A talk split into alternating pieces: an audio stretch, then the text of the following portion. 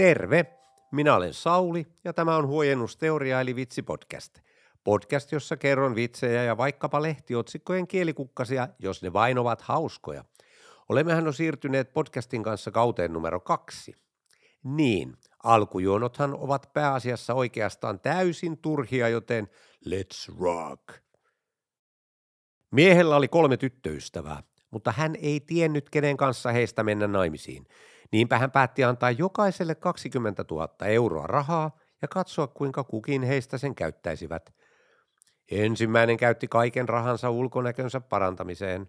Hän osti uusia vaatteita, kävi kampaajalla, laitatti huulitäytteitä, hoidatti kyntensä ja jalkansa ja sanoi miehelle. Käytin kaikki rahat, jotta näyttäisin kauniimmalta, koska rakastan sinua niin paljon. Toinen osti uudet golfmailat, kallin läppärin, television ja kotiteatterisarjan ja antoi ne miehelle sanoen, ostin rahoilla nämä lahjat sinulle, koska rakastan sinua niin paljon. Kolmas sijoitti rahat osakkeisiin, tuplasi pääoman ja palautti mieheltään saamansa 20 000 euroa takaisin ja sijoitti loput. Miehelle hän sanoi, sijoitin loput rahat tulevaisuuttamme varten, koska rakastan sinua niin paljon. Mies mietti pitkään ja hartaasti, kuinka kukin nainen oli käyttänyt saamansa rahat ja lopulta päätti naida sen naisen, jolla oli kaikkein isoimmat tissit. Hannu ajaa melkoista ylinopeutta ja saa poliisin peränsä. Pienen mutta tiukan takaajon jälkeen poliisin onnistuu pysäyttää hänet.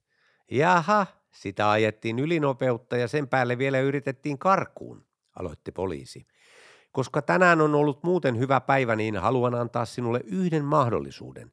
Jos esität pakenemisellesi oikein hyvän syyn, säästyt sakolta. No, kolme viikkoa sitten vaimoni jätti minut ja lähti poliisin matkaan. Hannu alkoi selittämään. Ja, ja kun näin autonne, säikähdin, että olitte tuomassa häntä takaisin. Gorilla kuoli vanhuuteen eläintarhassa juuri ennen kuin eläintarha piti avata.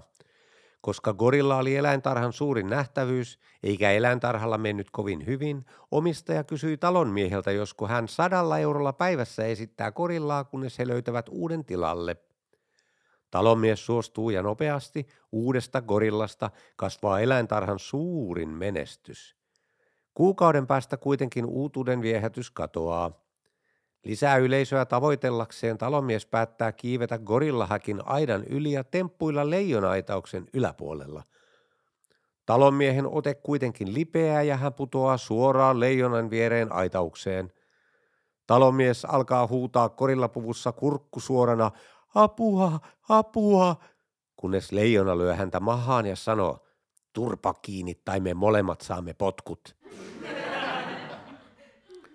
Sokea mies meni baariin ja kysyi baarimikolta, haluatko kuulla blondivitsin? Vierestä kuuluu kuiskaus. Kuulehan nyt, ennen kuin kerrot sen vitsin, sinun tulee tietää, että baarimikko on blondi.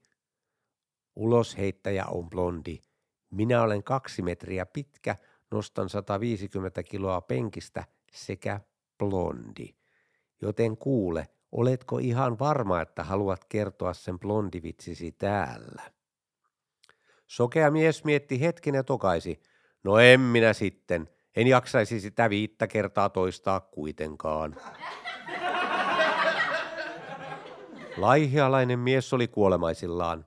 Hänen ainoa poikansa oli isänsä sairasvuoteen vieressä ja päätti sytyttää isän sängyn viereen kynttilän lohtua tuomaan.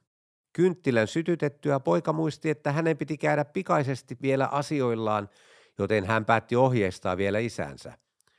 Jos lähtö tuloo, kun on ulkona, niin puhalla kynttilä sammuksiin viimeisellä henkäyksellä.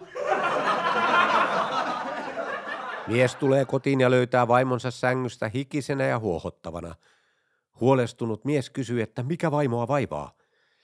Minulla taitaa olla syläkohtaus, vaimo vastaa – Hätääntynyt mies ryntää kiireesti alakertaan soittaakseen ambulanssia, kun hänen luokseen tulee perheen nelivuotias poika, joka kertoo, että Jarkko setä on vanhempien vaatekomerossa alastomana. Mies laskee luurin kädestään ja ryntää takaisin yläkertaan. Hän riuhtaisee komeron oven auki ja löytää veljensä komerosta alastomana. Miehen silmät suurenevat kiukusta, kun hän tiuskaisee tälle. Vaimollani on sydänkohtaus, ja sinä kuljeksit täällä alastomana säikytellen lapsia. Tutkimusten mukaan neljä viidestä nauttii joukkoraiskauksesta. Kuinka monta rehellistä, älykästä ja sydämellistä miestä maailmassa tarvitaan tiskaamiseen? Kummatkin. Mitä miehellä ja siittiöllä on yhteistä? Kummankin todennäköisyys kasvaa aikuiseksi on yksi miljoonasta. Kuinka mies osoittaa suunnittelevansa tulevaisuuttaan? Hän ostaa kaksi koria olutta. Miksi blondivitsit ovat niin lyhyitä? Jotta miehet muistavat ne. Kuinka monta miestä tarvitaan WC-paperirullan vaihtoon? Ei yhtään. Miehet eivät vaihda WC-paperirullia.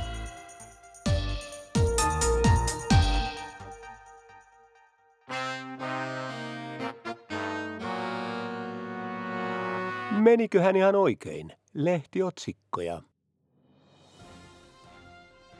Pohjois-Arizonan yliopistossa työskentelevä Chadwick A. Chad Trujillo on yksi aurinkokunnan ulkolaidan tunnetuimmista tutkijoista.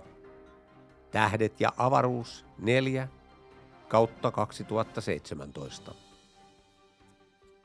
Rukoilun jälkeen perheet syövät ja ostavat uusia vaatteita – Helsingin Sanomat 26.6.2017. Joku ruokkii rottia Aleksis Kiven patsalla, Helsingin kaupunki ymmällään. Pähkähullua toimintaa. Yle.fi 11.1.2017. Kanin kanssa voi ulkoilla valjaissa myös pienessä pakkasessa, kunhan ilma ei ole sateinen tai tuulinen. Kirkkonummen sanomat 34.2017. Nyt tuli pöyristys. Mitä tässä kaupungissa tapahtuu? Yksi taloyhtiö kielsi lasten leikkimisen, monet taloyhtiöt grillaamisen pihalla. Talouselämä.fi 3.6.2016.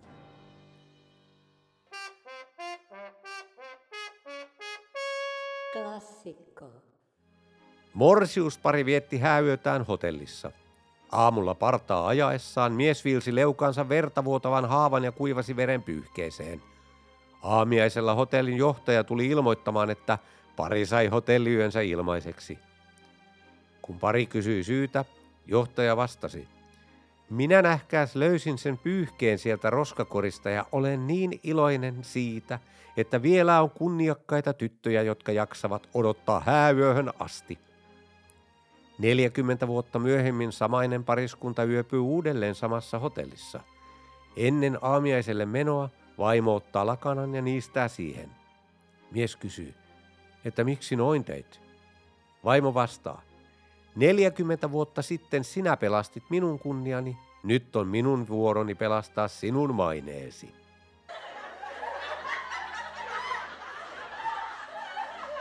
Ikäväkseni on todettava, että näinhän siinä taas kävi. Koko show on ohi ennen kuin ehti oikeastaan alkaakaan.